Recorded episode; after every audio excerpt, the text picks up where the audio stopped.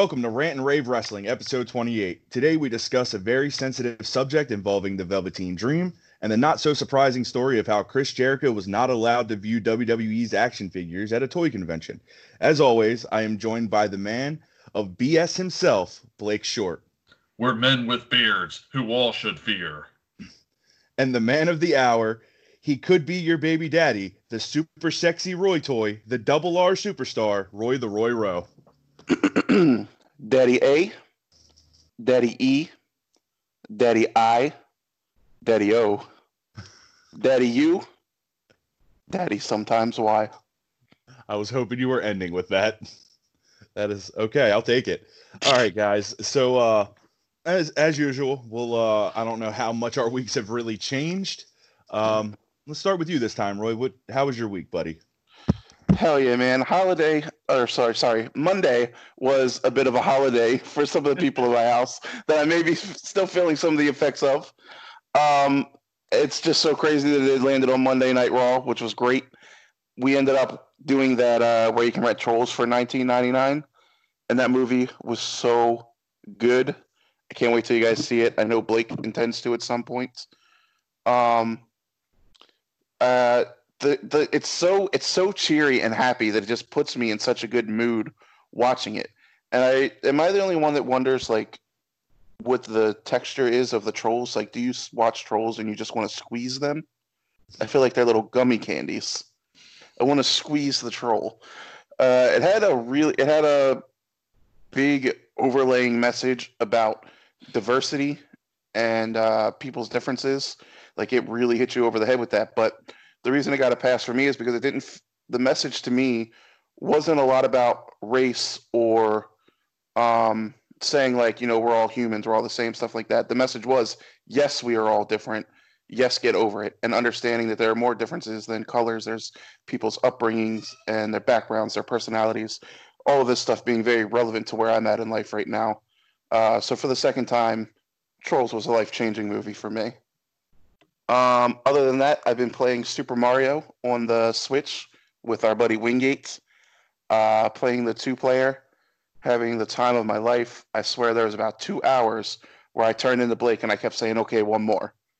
And we just kept clearing out the levels. Something else interesting that I wanted to talk to you guys about is that uh, Kaylee and I were playing Fortnite and she had her friend hop on. And then her friend's brother hopped on and he was playing with us. Uh, and he's actually doing pretty good. He's not getting knocked down. He's getting kills and everything. And I find out he's five years old. I had no idea that five year olds were out here playing video games like this. And the last thing I want to talk to you guys about, way off the topic of wrestling, but I want to get your guys' opinion on this. Uh, so you're familiar with the porn sites where you have to pay or where you can subscribe to specific people and get like premium Snapchats or like private pictures of them and stuff like that. Yeah, only. Do you guys? Yeah, do you guys think that that's crossing a line in a relationship, or is that the same as looking at porn? This is a conversation that I brought up to Raquel the other day. So, His, It's his not my Raquel thing, subscribing to but- premium snaps. like, it's not something that I'm into, but I don't. I think it's the same thing. To be honest, You think I, it's just the same as porn? I think it's pretty much the same. Yeah. What do you I- think, Greg? think it's ridiculous to pay for any of that. So Yeah. Do you feel like it crosses a line though in terms of relationships? Because you figure a lot of the times when you're doing this stuff, some of these you're getting just ones that are supposedly private just for you. Um, I'm sure they're mass distributed. Uh, but sometimes there's conversations that can be involved in this little something small, maybe a winky face. But it is a little different from just scrolling through thumbnails and just picking something with no personal interaction whatsoever. So that's why I thought it was a really interesting conversation. yeah, I'm not sure because I don't. I don't know. It's not something that I would even do. Um, I think it's ridiculous, but I, I guess to each its own. That's really all I have as far as advice on that, just because it's not something I have experience with or would even think to do. Uh, first of all, I didn't ask for advice. This is not a this is not a situation that I found myself in. I'm To be just clear, giving you my input. This was just uh, a conversation. But yeah, that that was pretty much my week. Well, Alright, you had a lot more going on than me. It's pretty much the same stuff. I I was actually trying to find something interesting on my planner to talk about because I knew I didn't really have anything for this week. Unfortunately, it's kind of been the same stuff. The only thing that comes to mind for me was yesterday I was doing DoorDash and waiting for food at a very popular restaurant, and the line went completely around the building, and it was just extremely odd. I felt like I was in a Black Friday line or like a new gen video game line just waiting for something like that and i'm like wow i'm actually in this line just waiting for food granted it was moving really fast so i didn't mind but there was just so many people there and they couldn't let them all in that the line was just insane when i first looked at it Are the initials So- TR? what's that Initials of this restaurant TR? no it was chopsticks Oh well, that okay. If you were going to say it out loud in the first place, why didn't you just do it? Now the reason I ask is because uh, I've seen a bunch of photos the last couple of days of Texas Roadhouse where they're just wrapped around the building, but they're literally just running food to cars constantly. so this was actually this wasn't cars this is actually people standing outside waiting to get in but they just can't let all those people in. It was probably I don't know, maybe forty people. So and they were moving fast. No, I didn't s- not say the restaurant for a particular reason. I just didn't know if it was really a big deal either way. But um, it's just weird times we're in right now. Like everybody in masks. It's just it's ironic to me that if I were to go into a bank right now, I'd have to wear a mask. Uh, it's just it's such a weird time, and I, I don't want to get used to it. I can't wait to get past it. But that was really the only thing that came up in my week that was unique, to be honest with you. So I'll let you go into yours, Greg. I'm going to touch on the mask part real quick. Um, it's crazy to think that like, so Kim gets off work earlier than I do at times, and before she went back to work with having the baby and all, um, the coronavirus and everything was starting, and it, it's weird to like send a text message or say as she's leaving the house, like, "Do you have your mask?" Like that's just so weird. Um, but I'm also I I just have this feeling that for the foreseeable future, our new norm is going to be like China, where they just wear masks as a respect thing, just in case. I feel like that's what we're going to be for a while. Um, I mean, there's talk is in like Disney, uh, like when they open their parks, having a temperature checkpoint, a security checkpoint, and you have to wear a mask. Like that's crazy. But into my week, um, it's like you said, Blake. It's pretty much been it's been the same. Like I I I mean, the most I leave my house is to sit on the back deck or stand out front and make sure Caden's, you know, where he's supposed to be while he's playing and not doing certain things. Um, the one upside to my week, I know Roy and I talked about this, is um, there was some some thought that uh, his grandfather was going to come pick him up yesterday, um, which it's it's not that big of a deal because obviously for the reasons you guys know there's nothing i can do about that. And and that is where he lives. But just having him for the last month and a half and not having him leave at all for the last month and a half has been absolutely amazing. Like it's it's been absolutely everything i wanted. So when the time does come when this is all over with it's gonna suck so hard. Um i went through a period of like just really bad depression and anxiety yesterday just because i thought for sure he was leaving so um but he didn't. Uh, he's here still. Uh, we haven't had any word that he is coming to get picked up anytime soon. So that's um, that's been the plus side of my week uh, is that he's still here, and that's that's awesome. I get still get to spend time with him, um, unlike you know my usual every other weekend and very limited time. It feels like so. It's been it's been pretty sweet. That's awesome. How are you enjoying homeschooling right now? I hear So- that's a headache of a process. It's it's been a huge headache. Uh, big shout out to Kim because she's taken uh, the brunt of it. Um, just because she's a little more capable at the moment with what I have to do with work and what she's doing with work. Um, the times that I have sat down with him, it's been it's been pretty difficult um, for other reasons. Uh, but I, I think he's starting to pick things up a little more. Um, I think it was just very confusing to him at first that he went from being in front of a teacher to staring at a laptop all day. So I think uh, it was a level of we had to figure out how to really explain what he's supposed to be doing. Um, because there's not somebody there that's telling them. He's literally reading a question and going, I don't understand what I'm supposed to do. And then we have to read the question. And some of these questions, I'm gonna be honest with you, dude. The the area he goes to school in, they are failing their kids big time. Big time. We even looked up the school to see what their passing rate was in different subjects and stuff, and they're below the average. Um, I think their passing rate for math is like a 23%. Like it's terrible. Um, so we we started going through certain things and reading them, and like the teacher just it doesn't even know like seem like the teacher knows what teaching is. It's really weird to see this stuff, um, and it's sad actually because for what we thought was our kid not paying attention and not understanding because he's not paying attention, it turns out that he's just not being taught right. So, I mean, the little stuff that we were able to break down to him and show him, the dude does amazing on now. I think like one of his biggest problems is capitalization, and he for some reason he can't understand to capitalize eyes, but he'll get that. Make sure he capitalizes his R's. Oh, oh, I gotta, I gotta make sure he does that. You're right. You are absolutely Thank right. you. But uh, uh, other than that, I mean, it's been, I mean, it's the norm for us now. So we, I mean, we do it every week. We work and teach them. So do what we got to do. Cool. Can I just tell you guys that as an introvert, I am really thriving. Yeah, I'm not. I mean, I'm not super struggling. I would say in comparison to most people because I I keep myself pretty busy and entertained. So like boredom hasn't been an issue for me, and I, and I'm still working too. So it it's just I think I think for me, what's bothering me the most is not having interactions with friends. Like not even having the option really.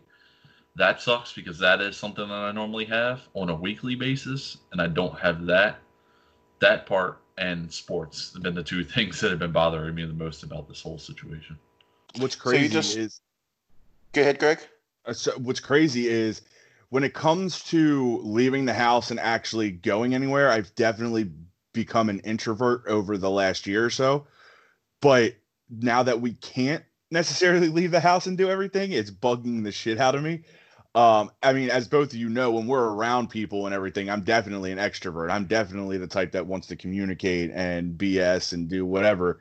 But it's the fact that lately it's just getting me out of the house to do that and the fact that I can't, I'm like I'm going stir crazy. So I to be honest with you, I can't wait for the first Monday night where I can come over because it's gonna be I'm I'm leaving this house and I'm hanging out with you all. That's for sure. Oh shit, we're gonna get Greg for one Monday. Maybe So, two if you're lucky. on the on the topic, and I don't want to talk about it too long, but you did you did just remind me. Um, and this this story doesn't have like a super great payoff to it or anything like that, but I had made the decision a few weeks ago, and it was really hard for me to not go to work. And at first, this opportunity came up, and I'm thinking. I mean, those of you who know me know that I'm, I'm not super happy with where I'm at. So, of course, the first thing I'm thinking is this is an opportunity to get out of work. But I, I didn't do that because I have a lot of things that need to be taken care of right now. And so I kept going and I'm wearing I'm wearing the mask, which I can't I hate these masks. I cannot breathe in them. I Oh, can't me breathe. And people don't understand that. People, oh, you can't breathe. Like talk to me like I'm stupid about it. I'm like, no, I can't fucking breathe. Um, and it also pokes me in my damn eyes all the time. I don't know how that keeps happening. Nobody else seems to have that issue. So I made the decision uh, after doing more research because I feel like there's just constant misinformation. I realized that I am at higher risk, and that because of some of the things going on with me, that there's just I, I was just at higher risk. And I remember this is so silly, but as wrestling fans, I think people listening might understand. But I do I do think it's silly.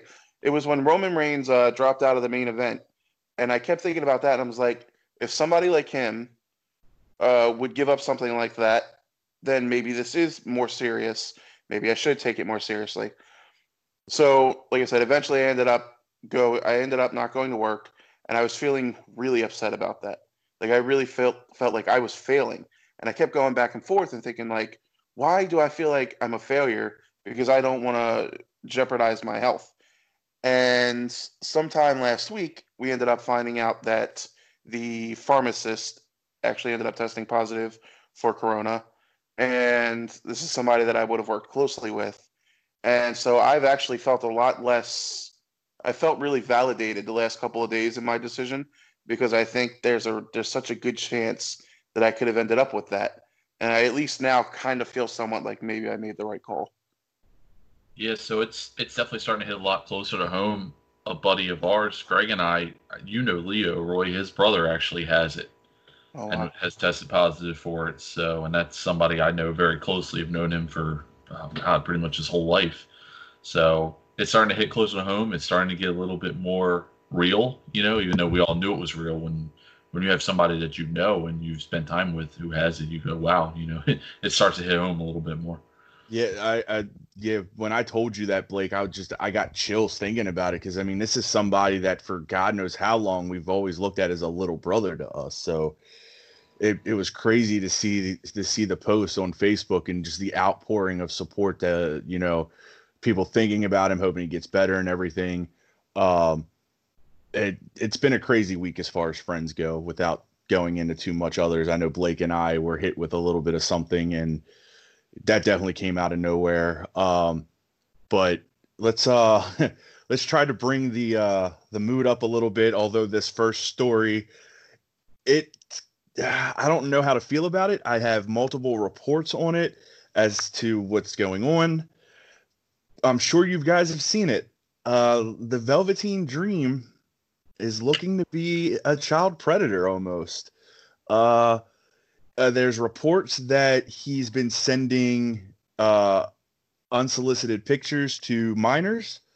Um, in one case, they're saying it's multiple minors, and another, it's saying it's one specific person. He's come out and said that he that those pictures were not sent uh, with his permission. That somebody got a hold of his phone and sent those out right now we don't have a definite answer and this is definitely something that we're going to hear about for a while i wouldn't be surprised if there isn't some type of uh court cases involved and and everything where do you guys stand on this and where do you what do you think of the situation and do you think that somebody got a hold of his phone do you think that that's just an easy out these days with all the celebrity phone hacks that happened do you think he is actually sending these like how do you feel about this I don't. I, this topic is kind of tough for me to discuss because it's it's just me guessing. You know, I don't know. I don't know Velveteen Velveteen Dream. I hope that what he's saying is true, and that it wasn't something that he did. Because if so, then I mean that's pretty much it for him in his career, and that's been one of my favorite wrestlers, especially in NXT. So I'm rooting for him in the fact that I hope that he is telling the truth and that it didn't happen. But if it did, I mean that's that's pretty much it for him. Yeah, if he if he did what he's being accused of, then he deserves whatever is coming to him. Um, at the opposite end of that, if he didn't do what he's being accused of, uh, unfortunately, there's a good chance that it's still going to have negative impacts on him anyway. Uh, that's something that I'm concerned about, but we'll find out more over time. I'm sure there's a lot of questionable questionable things on both sides. Um, everything keeps getting deleted. There was a screen grab of Velveteen sending a voice message, and they played the voice message, which sounded like him. Um, so I don't know. It's I don't have a lot of opi- this is a very serious thing, and so I don't have any opinion on it just yet until we know which way it's going to go because I don't want to make an assumption either way. Yeah, it's such a it's such a touchy subject because unfortunately, what Roy said is true. He's going to be looked at differently regardless. There's going to be somebody who hears about this story that never even hears whether it was true or not, and they just judge him based off the fact that he was accused off of it. That's the unfortunate part if it isn't true. But yeah, it it's it's a subject to where I don't want to be like, yeah, I think he did it or I think he didn't because I feel like if you're saying that you think somebody did this, then you're essentially saying, okay, he did it. You know what I mean? It it it's hard to give an opinion on something like this without facts. And I'll I- be extremely disappointed if it comes out that he did because I've really gotten behind him. I agree, Roy. Um, I I'm I'm on both sides of the coin with you guys. It sucks because he is getting momentum again. Um, he came back from an injury. He's been getting a push. And the thing that's going to suck about this is that if I mean, it, either way you flip it, if he did it, obviously that's some shitty shit. So that you got that side, but then you've got the other side where people aren't going to care what the result of this is as far as whether he's found guilty or not. If he's not found guilty, there's going to be so many people that still think that he did it anyway that he's he's just going to lose anything that he has because nobody's going to want to care to see him. Um, which sucks because there's it's going to be that group of people that's going to damper his career if it does come out that this was something that somebody else did that he had no hand in it. Um, they're still not going to believe it, and they're gonna they're gonna lash out against him, and and it sucks. And uh, I don't want this to age age poorly, and it sounds like we spent too much time talking about if he didn't, because right. there is a there's just as much chance that this did happen, and I don't want it to be about defending him because that is something that is, for lack of a better word, pretty fucking disgusting. Um, oh, no, especially agree. somebody in the position that he's in where I, I'm going to imagine it's so much easier to influence people and have them reciprocate the photographs. Um, I don't know. I, I'm very interested in it. I feel like I almost feel like this is somebody I know, and I need to know if you did this or not, so that I know if I can continue to send my love or not to this person. I, I'm with you on that. Like watching him last night after seeing all this was kind of hard to watch. Like I was like, I don't know if I should be behind him right now. I don't know if I should continue to support him until I know. Like I was very confused watching his match last night, or not last night, but uh, I watched NXT yesterday, so that's why. Um, so it was very weird to me. The other issue is his character is a very sexual character. Yeah. Yep. Um. So going forward, what does that do for his character if he didn't do it? You know, he can he even play the same character anymore because it, it will be looked at a certain way. Right. It, it's if he if he didn't do it, it is very unfortunate. If he did do it, then he deserves whatever comes his way. Absolutely. All right, let's uh let's move on. We'll I'm sure we'll find out more in the weeks to come. Um, so this next one is kind of interesting. Um, so there was a toy convention a few months back, right before all the coronavirus stuff happened, um, that AEW was a part of because they had just released their first set of action figures. Uh, Chris Jericho was on hand, and he went to go into the WWE display of their action figures and was told that he was not allowed to enter.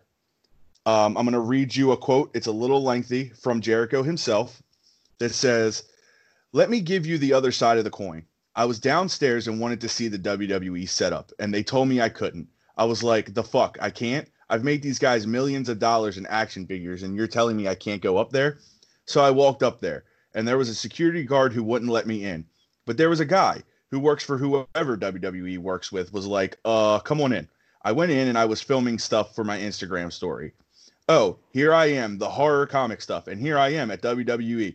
He's like, please don't post that. I could lose my job. I was like, is this where we're at? You're gonna lose your job because you let you let the enemy in just to look. By the way, it was a really shitty setup that WWE had compared to our setup. I was very surprised. So essentially, he's banned from seeing WWE's setup of action figures, and somebody sticks their neck out that isn't supposed to and lets him in is this really where we're at with WWE and and these these previous wrestlers? I mean, he gave I mean, it was 99% of Chris Jericho's career was in WWE. What what kind of support does this show this person that I know you're in another industry and everything, but how many other guys went or not other industry, but another uh, promotion, how many of these wrestlers go to another promotion, but you hear WWE constantly say, oh, we'll always support this person, we'll always do this. How do you take arguably the top five best guys you've ever had in your company and essentially go, fuck you? Like all over a toy display.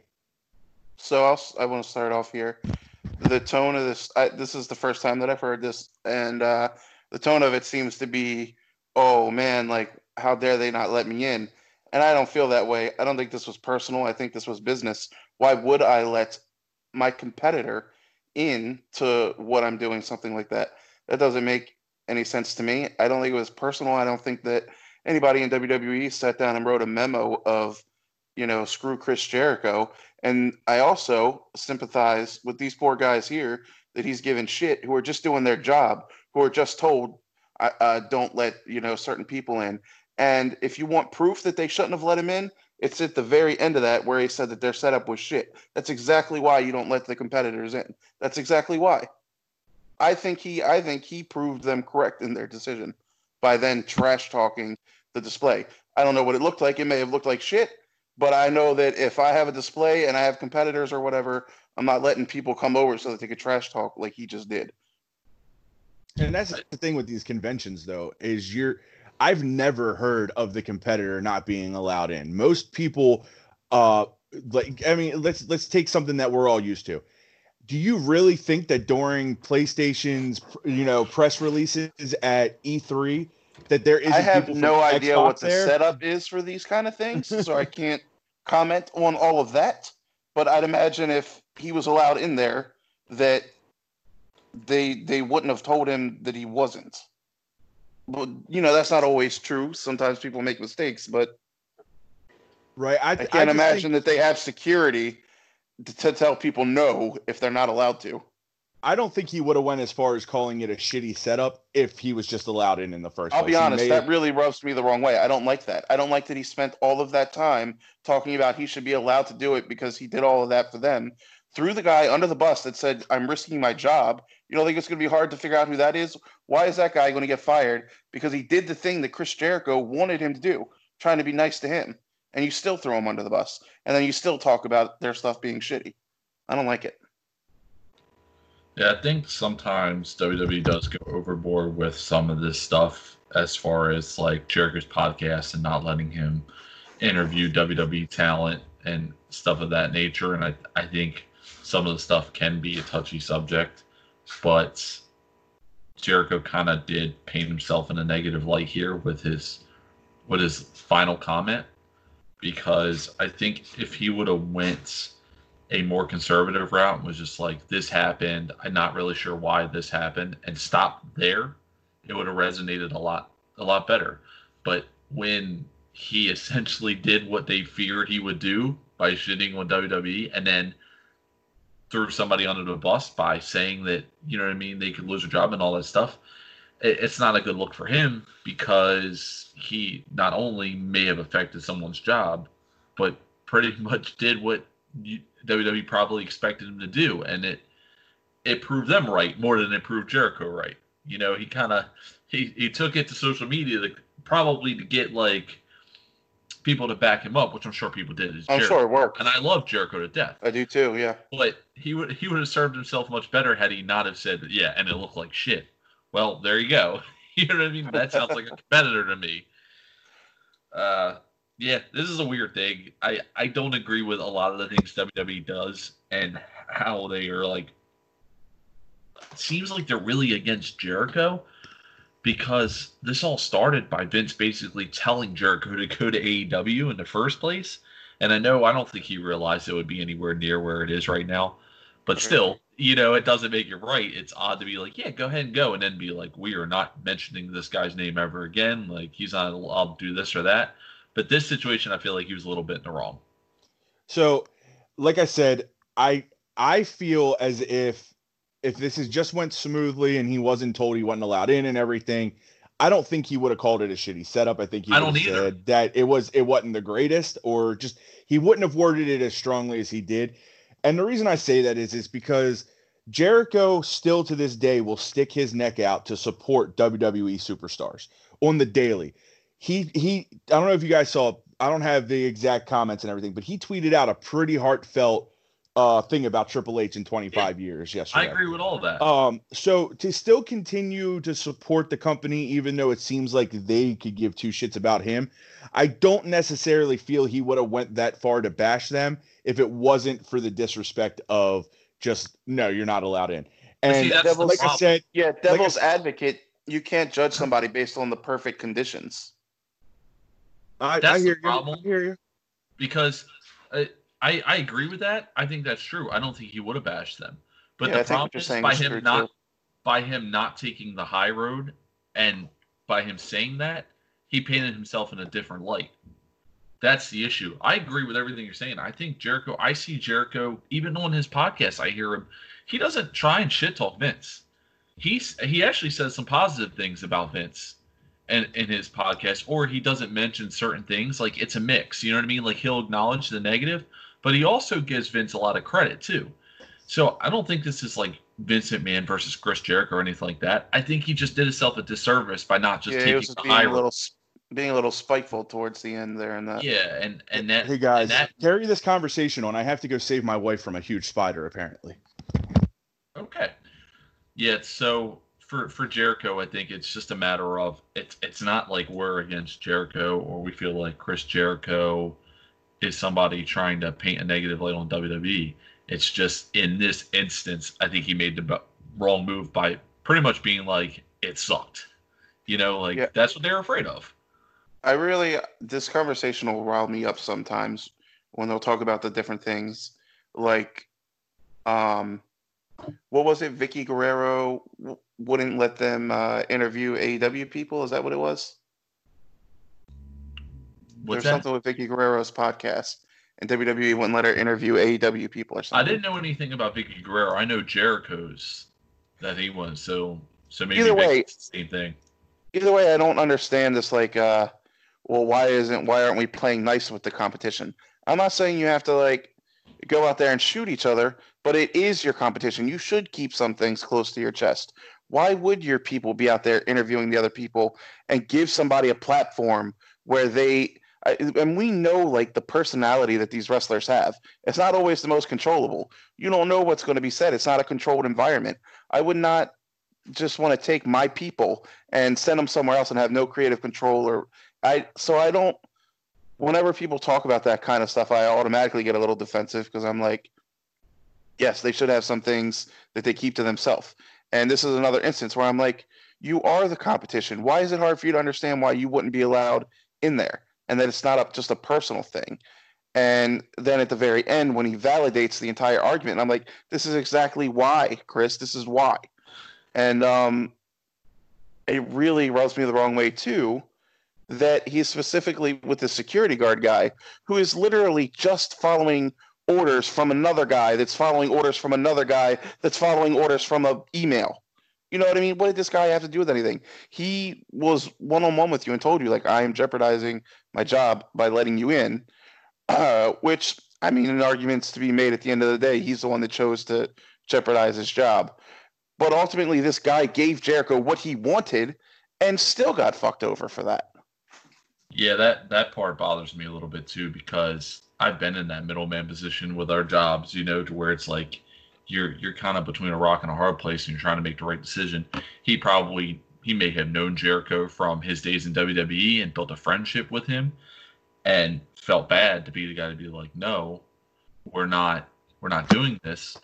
But at the same time, it's like for Jericho, he's like trying to do Instagram stories in there. What did you think he was gonna? What do you think he wanted to do? What do you think his intent was? Do you think he was gonna go in there and be like, "These are fantastic and better? Yeah, than look at these compared to ours, just as good. Yeah, so Baby. it's like, so it's like I, I get it. You know, what was he gonna say? It wasn't gonna be anything positive towards WWE. The the best thing I could have seen him saying would be like, "Ah, these are pretty good." You know what I mean? Like he may have done that, but he wasn't gonna be like, "Look at these; these are fantastic." All right, sorry guys. I uh my wife freaked out over a spider, so I had to go save that. Um That's all right. I, I had something pop up on the top corner and said like no internet connection, which I have a clear internet connection. So it's just been chaos so far to start to solve. What's our next topic? wonderful. Our next topic is uh the part of the week y'all wait for, rant and rave wrestling, where we're going to compare Raw, SmackDown, NXT, and AEW and tell you what we thought the best show of the week was. Today's rotation, I believe, is Gabur. However the hell you pronounce that. Um Is it not Gerb? I think Is it's is Gerb. Is it Gerb? Okay. I thought Gabur didn't sound right at all. So okay, yeah, I think you're right. It is Gerb. So that means it starts with me. Say it again. Gerb. All right. So my number one rant of the week is going to be Zelina Vega on commentary. I am getting so annoyed of her being on the mic. It's just she at first it was pretty cool. It was the the normal heel thing, telling the other commentators to shut up. You know, my clients are the best, this and that. To constant whining and screaming on the mic, and I cannot tolerate it much longer. So you hated Zelina Vega that much on commentary, bro? It was so annoying, and that's being nice because Raw this week, that's all Raw got was rants this week. So I didn't even write down half the stuff I thought was wrong with Raw because I felt like I was it, I, I could just take the whole show and make it a rant in itself. Yeah, I thought about putting Raw in the rant section. Exactly. That's how honest. I felt about it. Raw is right. my whole rant section. my turn? Yes, sir. All right, my number one rant for the week is going to go to Rey Mysterio defeating Murphy. I don't know why this happened. Rey Mysterio has gone on record multiple times as to tell me he only has days left. So I don't know if he's even going to make it to the pay per view. But this is exactly what I was I said I was worried about when they switched, I guess, what you would call the disciples with Rollins, which I'm not even 100% sure what that alliance looks like anymore.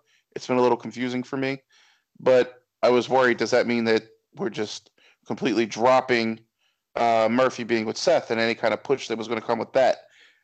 And this isn't even a case of like you put two great up and comers up against each other and it was going to be okay either way. The fact that they chose Rey Mysterio to go over him tells me there are no plans for Buddy Murphy. None at all. And another failed opportunity to take someone who continues to put on fantastic matches, including in this one, and showcase them in the Money in the Bank.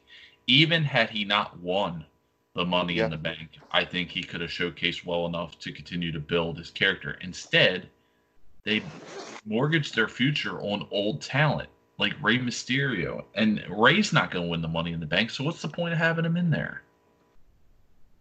I'm very disappointed by by that. Me too. That was actually my second rant for this week, but my number one was what in the cringeworthy hell, fake ass ride along kind of shit was that with the Viking Raiders? No, ladies and gentlemen, for the first time tonight, it's time for Rant versus Rave.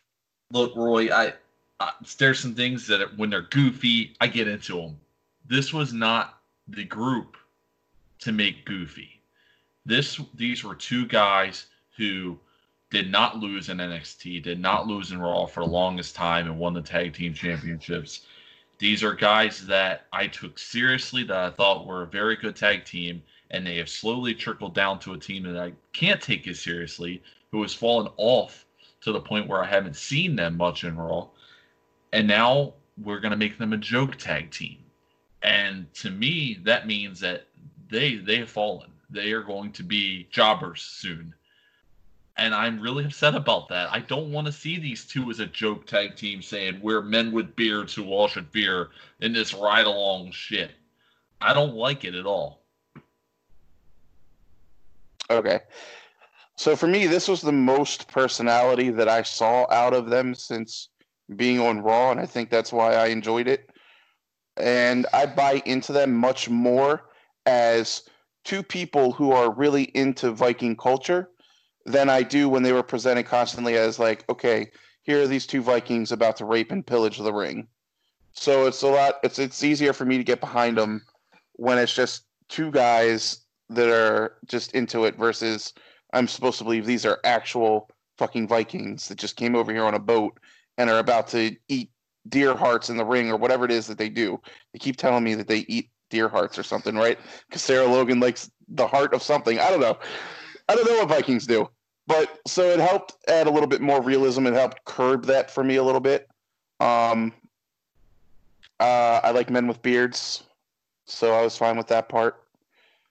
Uh, yeah, I don't know. I mean, it wasn't anything that was like holy shit, but it definitely it did change my mind on the Viking Raiders a little bit. So that's why I ended up putting it on the rave because I was like, I was a lot more interested in this than if they just came out, did their whole serious bit, did the squash thing. And I'm not saying this should be a rave because it wasn't awful. Um, you know, I don't mean to compare it to all the bad things and say that's why it's good. It just it turned the characters around a little bit for me. Yeah, I I I agree with you that they didn't really show much character, and I, and I think that was a fault of WWE. They didn't really give them a chance to do that, and they also changed them. They were fine in NXT when they were the um, War Raiders. Oh yeah, that's and, a that's a rant. I'm not even going to get into that. That's a rant for me.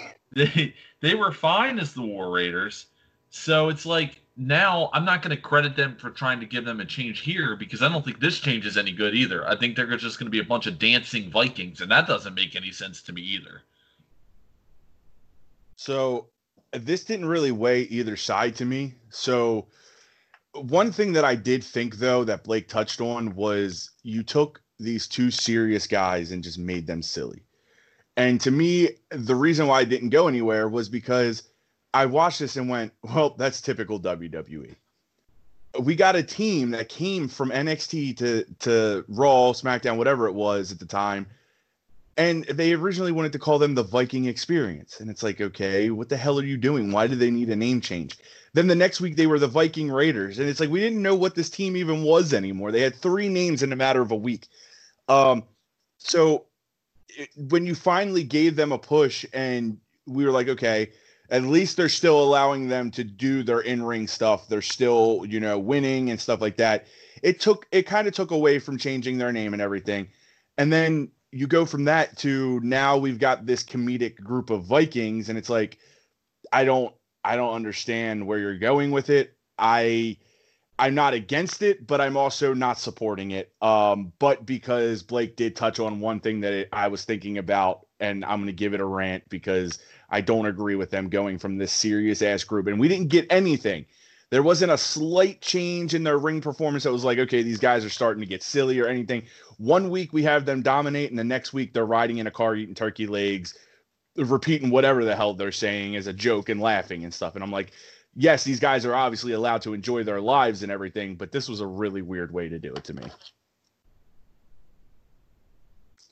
So on to our raves for the week. Um, and this is pretty hard because I have a ton of raves. I do think that I'm going to give my number one to Triple H's 25 year segment last night. So we start off, we have Triple H come out. Obviously, he's not going to be in ring gear or anything. So he comes out in his suit. He's carrying his bottle of water. We're going to get our Triple H that we're used to. He gets to the side of the ring before he takes a drink of his water. A guy comes by in a face mask and takes it away because we can't be spitting water out in times like these guys. That was pretty funny in itself. That was pretty clever. Uh, the fact that he was so distraught that this guy just took his bottle of water. He's like, "What the hell, man?" He's like talking to commentary. He's talking to cameramen. Like, what do you? What, what did this guy just do? So we're standing there. Triple H is, you know, giving his little speech about, you know, the last 25 years, and of course, Shawn Michaels' music hits. Um, to be honest with you, I I I should have seen it coming, but I didn't just because of what's going on right now. The fact that we're in these live or we're not live, we're in these, you know, recorded times. I don't know if we're back to live or if they're still recording. I'm I'm still confused on that. But you have Shawn Michaels come out, and in Shawn Michaels and Triple H fact, you know, uh, fashion, we have the back and forth comedic part of it, to the point that uh, Shawn Michaels mentions that Miss No Fun Stephanie McMahon is the only part of Triple H and his friendship that he didn't like. So Triple H gets a phone call that started this whole string of phone calls that Triple H is just getting annoyed that people are constantly calling in. So he hangs up.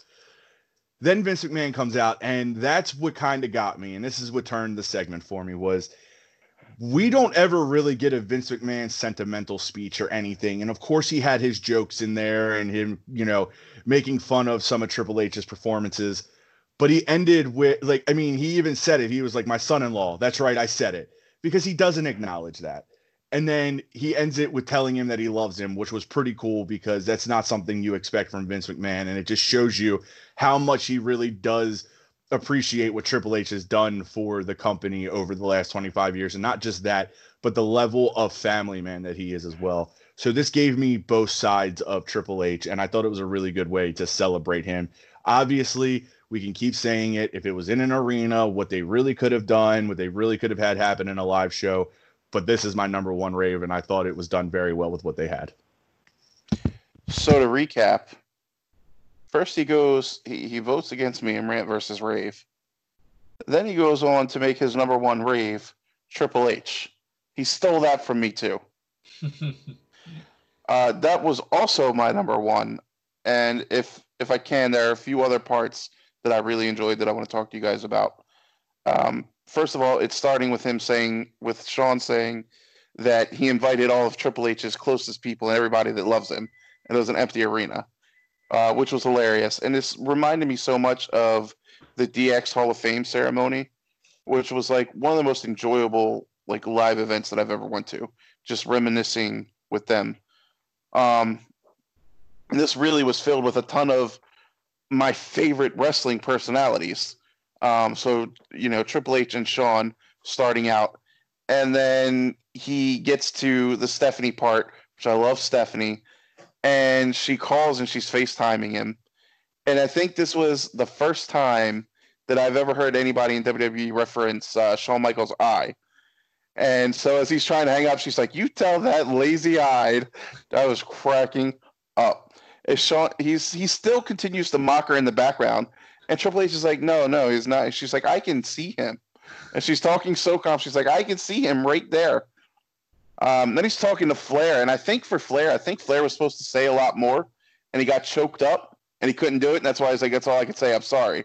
And they hung up and then right before commercial, did somebody somebody called back and was crying? Right? I think Ric Flair tried to call him back because he wanted to finish the promo, but was still crying so hard. And because it's on a delay, they hurried up and went to commercial. That's honestly what I think happened there. Uh, and then and then they said it, uh, something I never thought that they would say, and they said Katie Vick. And I just got done like telling this story to Antonio recently. He didn't remember the Katie Vick angle. So as soon as he said Katie Vick, I was like, oh shit. And then Vince came out, which just added more to it. I was just getting so hyped the more and more that this continued to go on. I I for a moment I thought that this was going to be a baton passing moment because it seemed that, like maybe that's what Vince was building up towards. But we didn't end up getting that, which is fine. Um, at one point, I actually paused the TV to see how much time was left because I was enjoying it that much. I didn't want to be blindsided by like it ending in the next minute or so. I wanted to really know how much time I had to enjoy it. Also, it was really surreal hearing Vince talk about some of the angles, hearing him say that the Katie Vick thing was in poor taste, which everybody has said for years, but rarely do you see WWE just say that or Vince McMahon himself. Um, I love that he said he got it. He he acknowledges his own bad ideas. He's like, I got it in my head that we needed a mascot, and he talks about the gobbledygooker and like what a bad idea that was. He mentions offhandedly, oh, I believe that's the same night the Undertaker debuted, and I don't know if that was a joke or if he's really is that unsure to the fact that the gobbledygooker overshadowed the Undertaker in his head because of what a failure that was and then finally hearing him talk about the Bayley, "This Is Your Life" segment, which was something that we hated, and I love that he threw that. That wasn't Bayley's fault, by the way. Like he threw that in there, and it really, for all of the shit that we give him and that he deserves to get, this was it was kind of like just seeing an old family member, I, and I just really enjoyed seeing him talk about some of these things. Um, and poor Triple H, like the end of his celebration, is they turn the lights off on him and there's crickets this that segment was absolutely hilarious. And Greg, I'm sorry that I kind of like hijacked it from you, but this I was so excited to talk about this one, and um, uh, it said that it's going to continue on Monday. I don't know if you guys saw that, so I'm really excited for Monday now too. Did you have anything else you wanted to say about it before I move on to my actual rave? No, I, I was just trying to keep it a little shorter just because, but hey, I I'm okay with you going in on it. I know how you feel about Triple H. Uh, I figured this was a segment a segment that was going to sit very well with you, so perfectly fine with you hijacking it, man. Uh, so now my number one is going to go to Flim Flam, which I'm assuming is the AEW. Ver- oh, I'm sorry, Blake. It just trickles down, man. See what you did, Greg?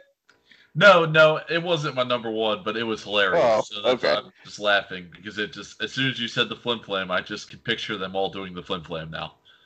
All right, this this this had everything, man, for me. I scroll TikTok endlessly. I love Chris Jericho, and they even had Walgreens hand sanitizer. Did anybody else catch that? I didn't know it was Walgreens. I but- It did. was Walgreens brand hand sanitizer. Um, and so they're all kind of like doing their thing. And I love at the very end, Chris Jericho gets pissed at Sammy Guevara. I guess he wanted the hand sanitizer. Says, wasn't even that great. and he's so pissed off about it. And he just ends the call. Um, it was so much fun. I think it was better than the first Bubbly Bunch episode. And I hope that it becomes a trilogy. I'm gonna I'm gonna hijack this one just a little bit because this was Nope, we got to move on. What do you got, Blake? I hate so much sometimes. Uh, so one of the things that I really enjoyed was that it wasn't even a full bottle of hand sanitizer. If you noticed, um, it was definitely a used bottle. The second one was I don't know if you- you've seen the video, Roy, but I know Blake and I have, where he had the Roomba at the end of the shot. So there's a video where he's like talking and he's calling this person pompous and like he's getting real pissed off and he's like fucking respond to me and then he like scrolls like he zooms out and it's the roomba just running around so he's basically like he hates the the roomba and then at the end there's just this the roomba's just sitting next to him and it like zooms in on it and shit so it was kind of a nod at his twitter video which i thought was funny as shit this was hilarious. I I loved it. I loved that Sammy just completely went off at the end, and Jericho just tosses the sanitizer at the phone as if he's like, "Wow, fucking show off." And it was all for Sammy to begin with. That was the first cheer him time that he got upset with Sammy, too. Yeah, yeah. What's So- their team name? The Sex Gods? Yes, the Sex Gods. Um, fantastic stuff from AEW. My number one for this week was Darby Allin beating Sammy Guevara.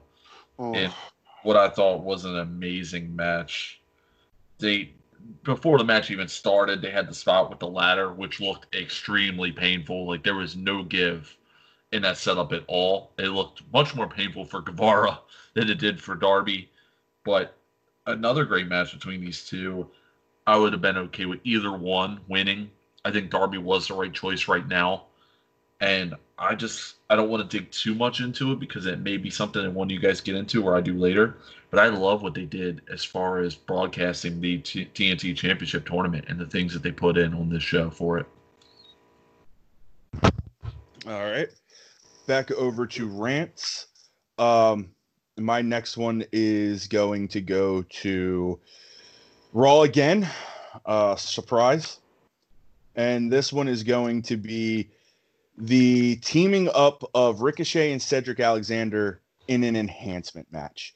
So you essentially buried Ricochet uh, where he was gaining some momentum. There was a period where him and Black were getting getting wins and stuff, and instead of continuing that, they put Ricochet against Brock Lesnar in a title match where it was over in a matter of seconds.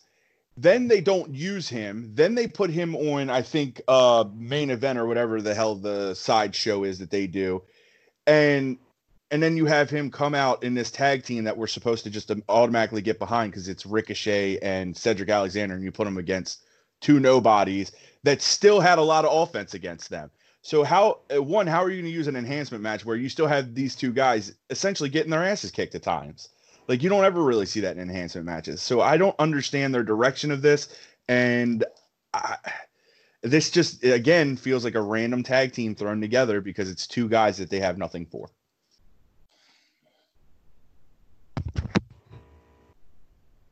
Wow, it got quiet. I don't right, want to so I- talk about yeah, I don't want to talk about Bre- Brendan Vink and Shane Thorne at all anymore. All right, fair. I've seen way too much of them, so I was just waiting on you to move on yours. All right. Well, my next my next rant is going to go to uh, the natural Dustin Rhodes, this jackass, and his stupid retirement angle. I don't think that that this tournament needed that. I don't need that kind of spotlight on uh, Dustin Rhodes. I don't need Dustin Rhodes in this tournament, and I don't care that he's he retired. Is he is he going to do it all tournament? Is it so that Lance Archer can retire Dustin and then face Cody Rhodes? So part of me is starting to feel that this is a setup for Dustin versus Cody, and it's going to be a retirement match, and Cody retires Dustin. Stupid. I don't like this. I don't like this particular like side story to the to the tournament. I agree. Um, I'm just not into it. I don't. I think it was just for that match. I think he was just saying like, you know, I need to at least. I can't just lose in the first round of this tournament. I need to beat a guy like Kip Sabian. I do not think that he beats Lance Archer at all. I don't think he retires if Lance Archer beats him. I did not get that vibe. I guess we'll see next week. Oh, and that brings it to me.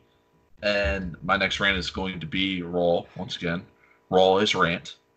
And I'm going with the Nia Jax rematch against Kairi Sane, just in case you haven't picked up on the fact that she's a jobber now. They wanted to let you know that we're going to give you a second match with her and Nia Jax so that she can lose again. And I recently read that it appears that Kairi Sane will not be renewing her contract. So now this all is starting to make sense. Yeah, Greg, are you keeping score over there, buddy? I sure am. All right. Um, I I felt the same way about this match, Blake. And then halfway through it, I went, again, why am I even surprised? At least one of these matches was gonna have, or, or yeah, at least one of these matches for a spot in the the Money in the Bank was gonna have a rematch. I feel. I feel like that's something we get all the time. Of course, this is the one, the one that you don't even have the slightest feeling that Kairi can even win. Um, and now that you said about the contract and everything, it all makes sense. And I hate that this is how WWE feels about their superstars. It's starting to get old that if somebody decides they're leaving, they become the person that has to go out on their back and everything. You you feel that down on them about it. Could you could honestly, I I truly feel that if Randy Orton one day said, "All right, guys, I'm out," as much as he did for the company, he would lose his last 10 matches. And it's upsetting that that's how they treat some of their superstars because it almost makes it feel like they're doing this so that when they do go to another promotion, it almost feels like they have no momentum whatsoever. And it's kind of annoying and it's it's pretty shitty of them to do, I think. Well, clearly Nia Jax isn't like most girls still because she damn near killed Kairi by throwing her into the turnbuckle, which is a whole nother issue with Nia Jax that has been touched on before. But yeah, I, I didn't need to see it again. I, I dealt with it the week prior. I didn't make it a rank, so it's just like, you know what? I'm not gonna rant about this. This is what I expected, but to do it again the next week, I'm just like, all right, this is overkill. All right. Uh, so back to the raves. Uh, my next rave is going to be. I'm going to go with the Matt Hardy video package on AEW. Um, I lo- I enjoyed how he started off as broken Matt Hardy, um, talking about how he put out this invitation to Jericho to come to the Hardy compound for a match, and all Jericho's doing is using, you know, his bubbly crew to uh, essentially go after Matt. Like he's using Sammy Guevara to go after people that he's talking shit about and all this stuff. And then he he just flat out says, you know what? Bring all of them. Bring Sammy. Bring whoever. I don't care. I'm ready for it. And he's like, I'll even let you talk to my vessel, Matt Hardy. And then they they shoot to the shot of he's just regular old Matt Hardy talking about how how he's known Chris Jericho for a long time, and this is the the Chris Jericho that he should he shouldn't be surprised that is happening right now. The guy who talks a bunch of trash but doesn't back it up, type of thing. And I thought it was, I thought it was well done that they went from broken to regular Matt Hardy. I thought that was a pretty cool concept. And the only part about this that I I'm hoping, and it's because we saw it in in WWE as I'm hoping that if they go to the Hardy compound for for a match, it's not as shitty as what we've seen before. This was a really cool moment for me. It really helped me understand that there's two characters in Matt Hardy right now. So I think that this particular thing was really genius because up until now, even though I knew that was the case, I just wasn't really seeing it that way. I was just kind of seeing Matt Hardy like maybe he had a concussion and he's crazy. But now I'm seeing like okay, there's some real psychological stuff at play here. He's like he's really crazy. He believes that he's he's two different people. So I think this was genius. This was a really great way to establish that these are two different people. I agree. That's what uh that's what I liked about it. I wasn't expecting them to do that because, like you said, I was just kind of thinking that this was a whole broken Matt Hardy, and that's all we were really going to get out of it. But I like that it's essentially they're using both sides. Oh, uh, shout out to him calling Chris Jericho "lay hole of the ass." That's, I believe that's that's how we opened that segment up, and I knew that it was going to be a winner. He also spilled the juice of the orange on the counter. All right, I lost track. Where are we at now? It's on you for rave. For rave. All right, my next rave, I'm going to give it to uh, Drake versus Jake Atlas. Um, I'm really enjoying this the storyline with Drake. I'm not 100% sure what's going on behind the scenes, whether this man is fired, not fired, it's a work, not a work. I don't know, but I really appreciate this this little twist on it and it actually has me uh, really supporting Drake and really wishing that he would stick around. Um, and Jake Atlas looked great here, obviously. A lot of times, if I'm struggling to sleep at night, I like to kind of like fantasy book either WrestleManias or try and think of new creative finishers. And I always think to myself, how many finishers are really left? And then I see something like what Drake did or what uh Atlas did, and I was just absolutely amazed.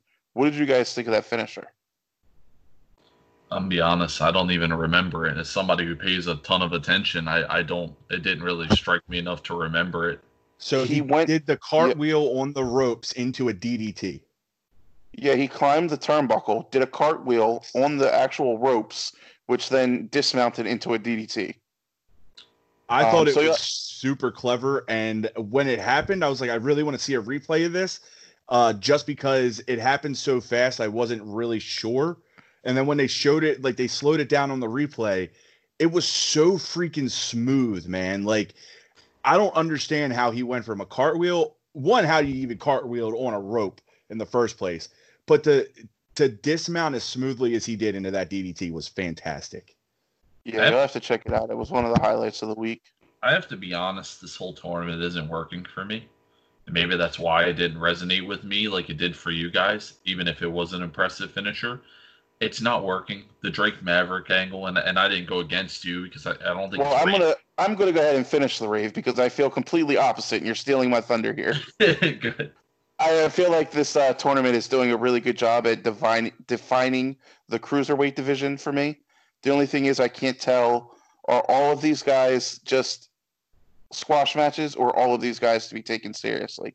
And I'm worried about the way that the tournament is set up. That maybe the purpose of that is for a lot of 50 50 booking, which I'm not looking forward to. But for right now, uh, the, the tournament is actually working for me. And this was the first week that it really caught on. Maybe because of the Drake uh, stuff specifically. Yeah, it's I want it to work. I I wanted to get behind it and be excited about it. It just it, it hasn't. Uh, I can't help but to think that none of these guys are really going to be anything special, and it sucks to say that, and it sucks to have that opinion without it being proven.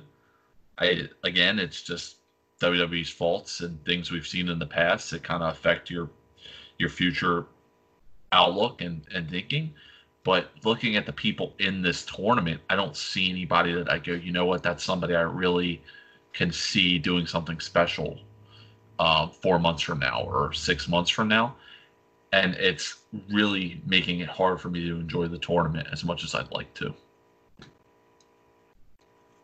I will get into my next rave, and it's going to go to NXT as well but it's going to be the Johnny Gargano and Candice LeRae video package with a table for three kind of vibe in the beginning, and then just that mixed dark vibe as well. I the way they did this was very intriguing to me. I enjoyed it. I think it was a nice way to take what was already starting to build with Gargano, and we've all we've always seen LeRae as a face, and put her in a heel role now. I think this is a nice way to do it instead of the status quo. Candice LeRae just beats up one of her friends and shows you that she's heel now. I thought this was a nice way to do it. I felt like everything that LeRae said was realistic. She has been kind of just there, hasn't been featured as as some someone that would be an NXT Women's Champion. So the reversal of her role makes sense here. And Gargano, we already have seen why he's done this, and that made sense for me as well. So I really enjoyed it. So let's talk about the most important part the cup encased on the center of the table. that was a genius spot. It was, it took me a, a, while to notice it was there, but when I did, I was like, okay, this is that. That's a genius thing to do. A little disgusting. for me, for me, Johnny Gargano as a heel is not landing for me. I'm not in. I didn't enjoy the promo that they they did on Wednesday. Uh, I don't enjoy listening to Gargano talk as a heel but as face, he's had so many like c- conclusions to his character arcs that this really is the only thing he can do. And so I hope that he can polish that character up a little bit, but it's it's not working for me right now. All right. So for my final rant, I'm gonna go and put this on AEW um, with the Wardlow enhancement match we have not seen Wardlow since the Cody Cage match. Um, if we have, it's been one match and I don't even remember it.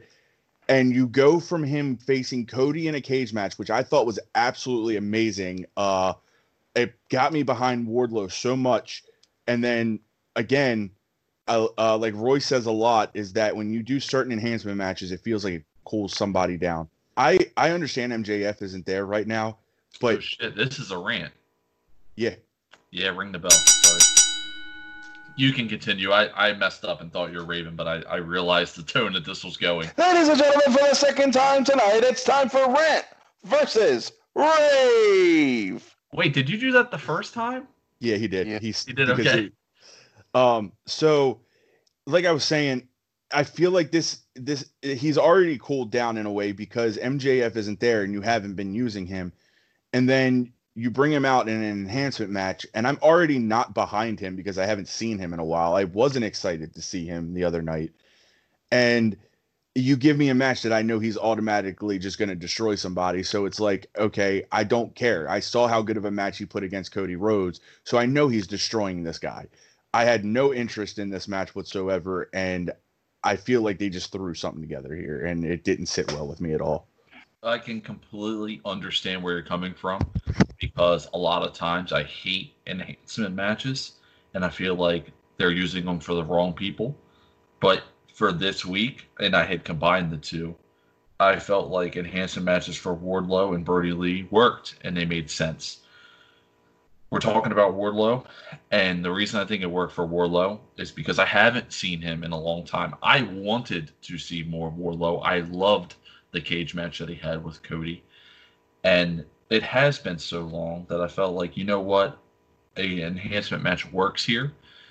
So we can get him a win, get him some wins, get some momentum for him, and then start to build his character separate from MJF, which I hope is the case because I don't really want to see him paired with MJF for too long. Or the typical, okay, well, he ends up feuding with MJF as his first big feud because we see that so many times. But I felt like this was okay for Wardlow, and his finisher was just ridiculous. So seeing it, you know, with essentially a jobber, looked even more ridiculous. I was okay with this. Uh, I'm gonna give it a rant, and also I kind of forgot that Wardlow and Lance Archer aren't the same person. okay. If I'm being honest. I also laughed at the fact that he called him War Dog in the beginning, and that shows you how long it's been since we've seen Wardlow. I, I, get it, you know, and, and it's not something I felt extremely strongly about, but in my opinion, I felt like this was a, a, decent way to use an enhanced match. It didn't bother me as much as it normally does. Yeah, you had valid points, for sure. Greg, you want to uh, say something? Uh, I mean, it got the rant. I said what I had to say about it. Um, I I can see where you're coming from, Blake, because as you mentioned, Brodie Lee. Uh, that one did sit well with me because it's it's setting up a little more now with what we got announced for next week. Although it is, um, uh, frick, why why the hell can't I think of his goddamn name? It's Stunt, and it, it it essentially is another enhancement match, just Right. not against a jobber. Exactly. So, um, I feel like they're pushing in a direction for possible storyline finally with Brodie, uh, especially with this new guy being recruited. I don't know who this new guy is, if he's actually going to play out to be something or not. Um, but it sounds like we're actually getting uh, a character out of this because this guy, he, uh, if I remember correctly, he i- apparently he's a fa- he was a Heisman hopeful and he he got injured and he lost his girlfriend because she thinks that he's trash now that he didn't get certain things. So Well, I, feel like guess they're there goes building my something. rave, huh? hope I'm sorry. So Uh, you can blame Blake. He uh he brought in Brodie Lee, so I was just explaining. you I was blame Roy. going out Said, to what about have you, Craig? Conversation about it. My bad. So- Go ahead. What is your Now, rant, hold Roy? on, I, I do have a question for you. but When we you just finishing up on this, so the thing that I kind of find interesting, and, and it it wasn't fair to use it against you for rant versus rave, but I want your opinion on it. And Roy, this one bothered you more than the Kenny Omega enhancement match? Well, this wouldn't be a question for me because I didn't write down either one of these. I was So- just I was forced into a judging position. I also had Omega in an enhancement match, but what set what didn't sit with me was the fact that we hadn't seen Wardlow in so long because it's it just feels like they were like, oh hey guys, we want you to remember that this guy still exists. And to me, it was like, okay, well you could have done that any other way. Uh, the, hell, you could have put him against Pineapple Pete, and I'd have felt a little bit better about it. But it, as far as Omega goes, that one did that one didn't sit well with me, but that was one of those ones where it's like, okay, this is something I can see coming. He doesn't have his tag team partner. He can only face the same people a certain amount of times. They're, you know, I can see that they're gonna give Omega a match each week. So, it like again, it was a rant for me for Omega, but it just didn't sit, uh, or the other just didn't sit as well. See, that's interesting because I, I actually had Omega as a rant for it because I felt like he's one of the last people in AEW who needs an enhancement match, and that those type of matches should be for future talent, people you're building up. So that's why I wanted to ask because, in my opinion, I felt like his was a lot worse than Wardlow, the guy who we need to see more of, who is trying to build a character, and Omega got one at the same time. So that's why I wanted to ask you because I was just curious. But go ahead, Roy, on to your next one. Uh, my so we're at rant now, right? Yeah, our final rants. Final rants. My last rant is going to go to the history of Bray and Braun video package.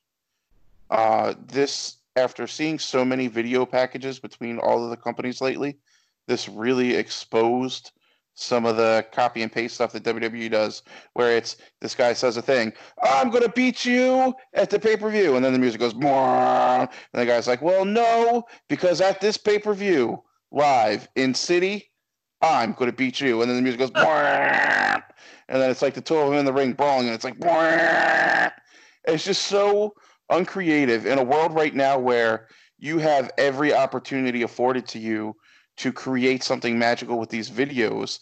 And I also stopped and said to myself, well, they only have a week. And I was like, okay, but every video that I've seen, they've only had a week. The stuff that I'm seeing in AEW and NXT. And I mean, ultimately, this it got the job done.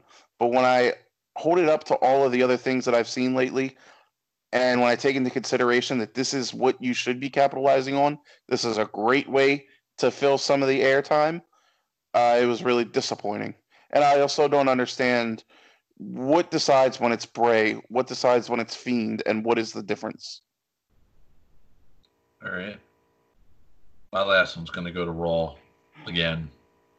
It's a horrible show on Monday. But why in the hell was I watching Bobby Lashley flip fucking tires? Colby really liked that.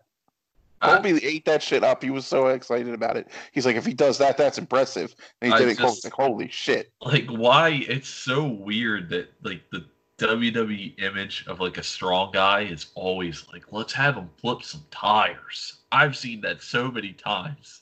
Just like, and they honestly, you know what? This may have been a rave if he couldn't flip that second tire. I would have probably laughed my ass off at that. But of course he flipped it. You know what I mean? Like that's that's what they do. I just it's so weird. I don't like what what is what is supposed to come out of me after that? Holy So- shit, Bobby Lashley! I gotta take him seriously now. He's flipping some tires. I don't. What's next? it is a really interesting conversation topic because I agree 100% with you.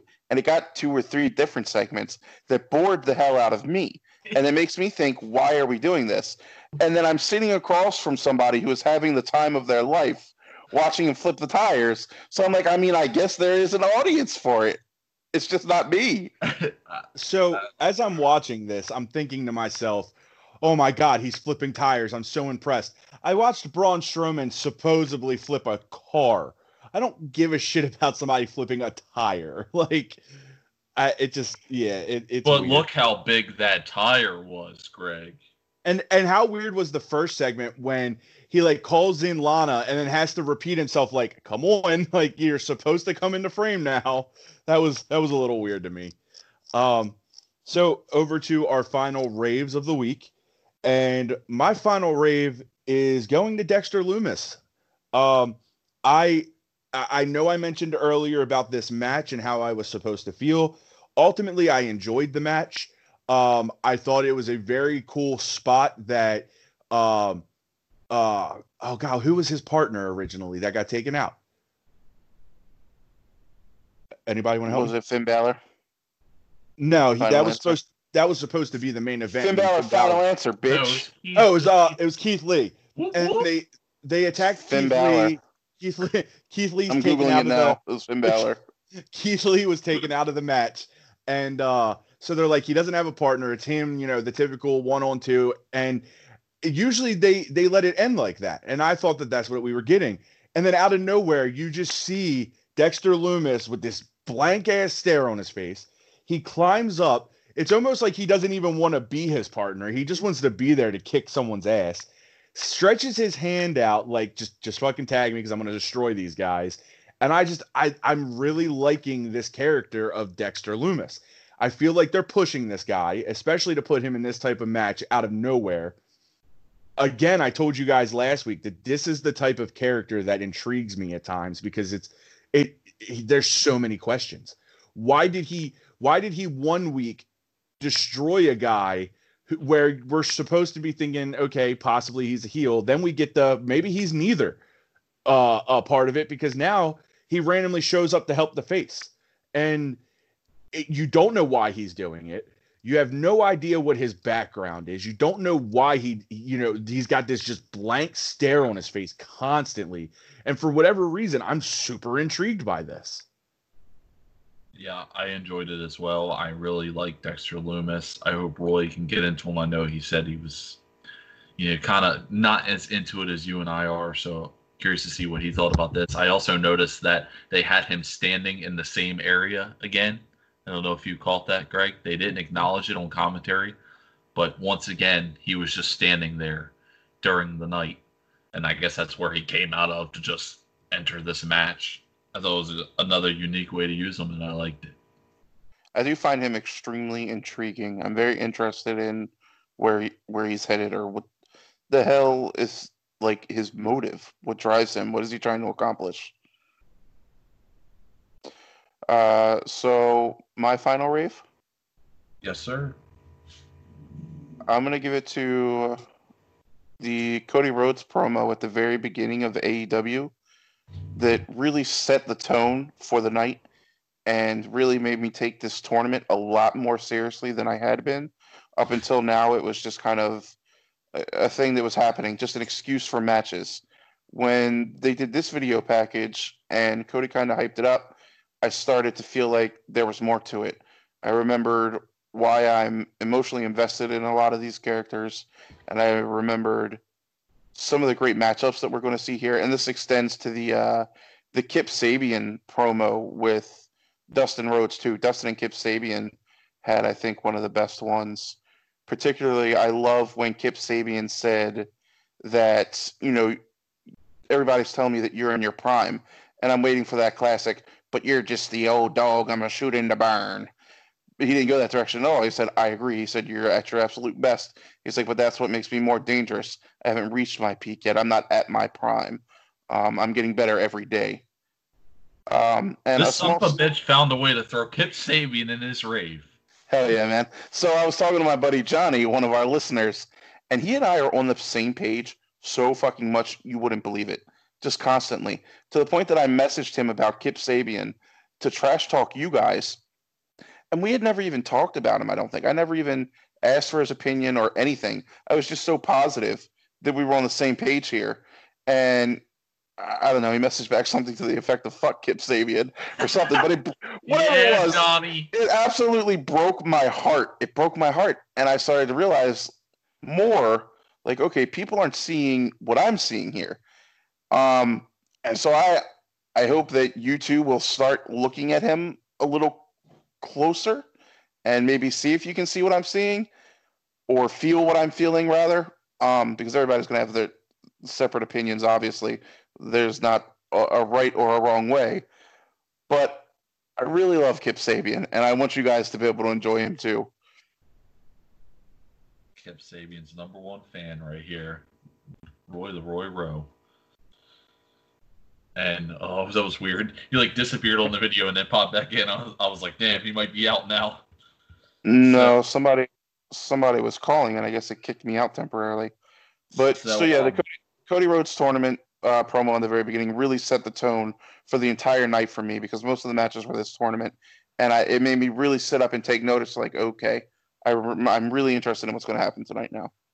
Yeah, I had that as well. I I like the fact that they made it feel so much more important to me this belt because I have a hard time in WWE with their mid card belts. They don't feel important, and I was and still am a little bit afraid that I may not I may feel the same way for this belt in AEW.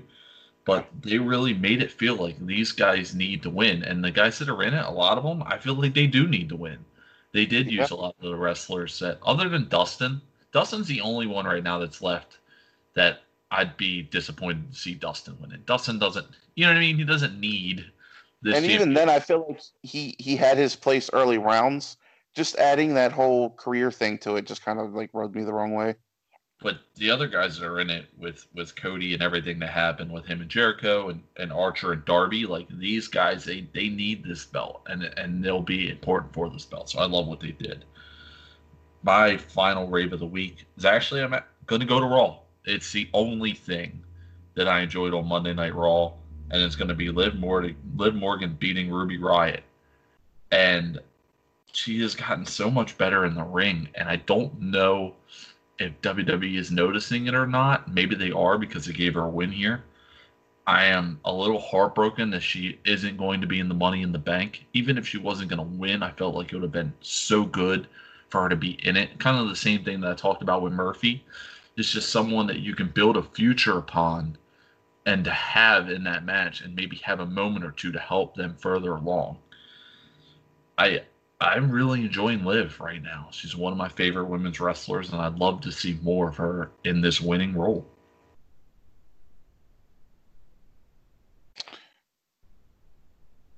Greg. That's me. Um, so sorry, I was uh I was tallying everything up. I was listening to what you were saying. Um, let's go ahead and do some honorable mentions. Um, Roy, do you want to start with uh, a couple rants? I have none. Blake, I've got two that I'll use. The enhancement match for Mia Yim. I just don't like Mia Yim. I've made that very known on this podcast. I'm not a fan of Mia Yim. It's like I didn't need to see a Mia Yim enhancement match to set up a match for Mia Yim and Charlotte where Charlotte's clearly going to dominate her. And the other thing that I didn't really like on NXT was the Shotzi Blackheart Tegan Nox pairing. It's just really weird. What is that noise? I think that's your chair or something, Greg. No, it's not my chair. Voice. I'm hearing it too. It's not my chair. I just I didn't understand it, and it didn't make sense to me. I don't think it did anything for any of the four women involved in this match. All right, so I'm going to do a little something different this week with my honorable mentions. Um, as y'all have heard me talk about my son, Caden. What is that? Um, so uh, my son, Caden, has been asking me to be a part of this podcast for a while. Um, so I I wanted to talk to you guys about that for the future. But for today, I'm going to use my uh, honorable mentions to let you know some of the things Caden did or did not like for this week. Um, he only wrote down SmackDown this week because that's all he watched. Uh, so he he wasn't a fan of the uh, Corbin and uh, Drew Gulak match. He was not a fan of the Sheamus enhancement match, and he was not a, a fan of Sasha Banks versus Lacey Evans. Interesting. I, I like this. I like this. Is Caden's Caden's corner right here. You know, It is Caden's corner. All right, Roy, do you have some honorable mentions for Ray? Yes. You gonna ask me what they are? Holy shit! I think we figured out where the audio was coming from. Yeah, it's definitely coming from Roy. What is it? It- you're like you've got this weird like uh, it's like a I don't it's not like a static, but it's like It making like your a static, and now it went from normal fix volume to Roy yelling at us. Did I fix it? uh not really. Not really. Stop yelling. I don't hear anything. What the hell's happening? All right, now it sounds That's better. a little bit better. Is this better? Yeah, let's get through this. Okay. Um, I really think Jericho has a future in commentary because I really enjoyed him again. Um, something that I wrote down specifically was when they talked about, I think it was Sammy uh, down to the one boot, and he made the comparison of, you know how it is when you're trying on new shoes and you're walking around and you're all off balance. And I'm like, you know what? You're right. That is difficult. How is he wrestling like that? Whereas I never would have thought that before. I'd be like, relax, he just lost the boot. Uh, I really appreciated Morrison in between Mrs. sentences saying, hey, hey, oh, oh. and then I think my last one was Lacey, Lacey Evans' daughter being Sasha Banks' fan. okay. Um, Greg, do you want to give yours so you're not last again? Okay, Sorry, I forgot. Uh, Jericho referring to the audience as the AEW Galaxy. Uh, so what he had for raves is going to be the Alexa Bliss and uh, Nikki Cross versus uh, Dana Brooke and Carmella. Uh, he liked that Alexa and, as he puts it, tag team partner one. Um, he enjoyed the Triple H. Uh, he wrote down Triple H, the King of Kings, and then he also wrote down took water from H. So I'm assuming he liked that the guy took the water from him as well. That's awesome. All right. My honorable mentions for this week. The Jeff Hardy Chapter 3 Redemption. I've really enjoyed this whole series that they're doing with Jeff Hardy. But as soon as they replayed the moment for WrestleMania 33, it's been, what, three years, and I still get goosebumps every time I see them replay it.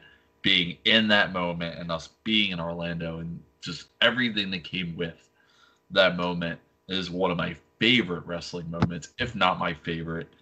And I get goosebumps every time I see it. So that, of course, was a hit for me. Dude, just to touch on that, I will never forget how how well the New Day set it up. And they were like, "Who? Who? They're in ring gear. Uh I think Big E even starts to walk to the ring and then you hear the Hardy Boys music hit. And it yeah, I think I think some of us had like tears of joy in our face. I know I had talking about it now. I've got goosebumps again. It was such a great moment, man. It's definitely one of my top WrestleMania moments, like you said. For sure. And the last one I'll have is I kind of enjoyed Angel Garza and Austin Theory refusing to help Andrade, despite Zelina trying to convince them.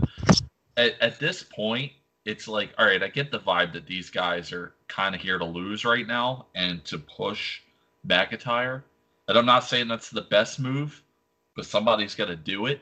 And I, I liked what they did there because it was just like they made it seem like, wow, like Drew McIntyre is a threat. They're like, I'm not going in there. and getting my head knocked off by this guy. So I thought it was kind of hilarious that Zelina was trying so hard to get them in. She's like, "It's two and one," and then they're like, "Nah, nah." They're like, "We ain't going in there." I thought that was funny. All right. So the results are in, and before I give you the best show of the week, what did you guys think was the best show of the week? Uh, AEW for me.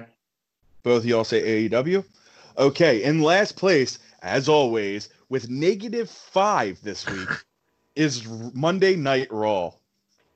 In third, with a total of zero, is SmackDown. This week's winner, a new capital R champion, NXT.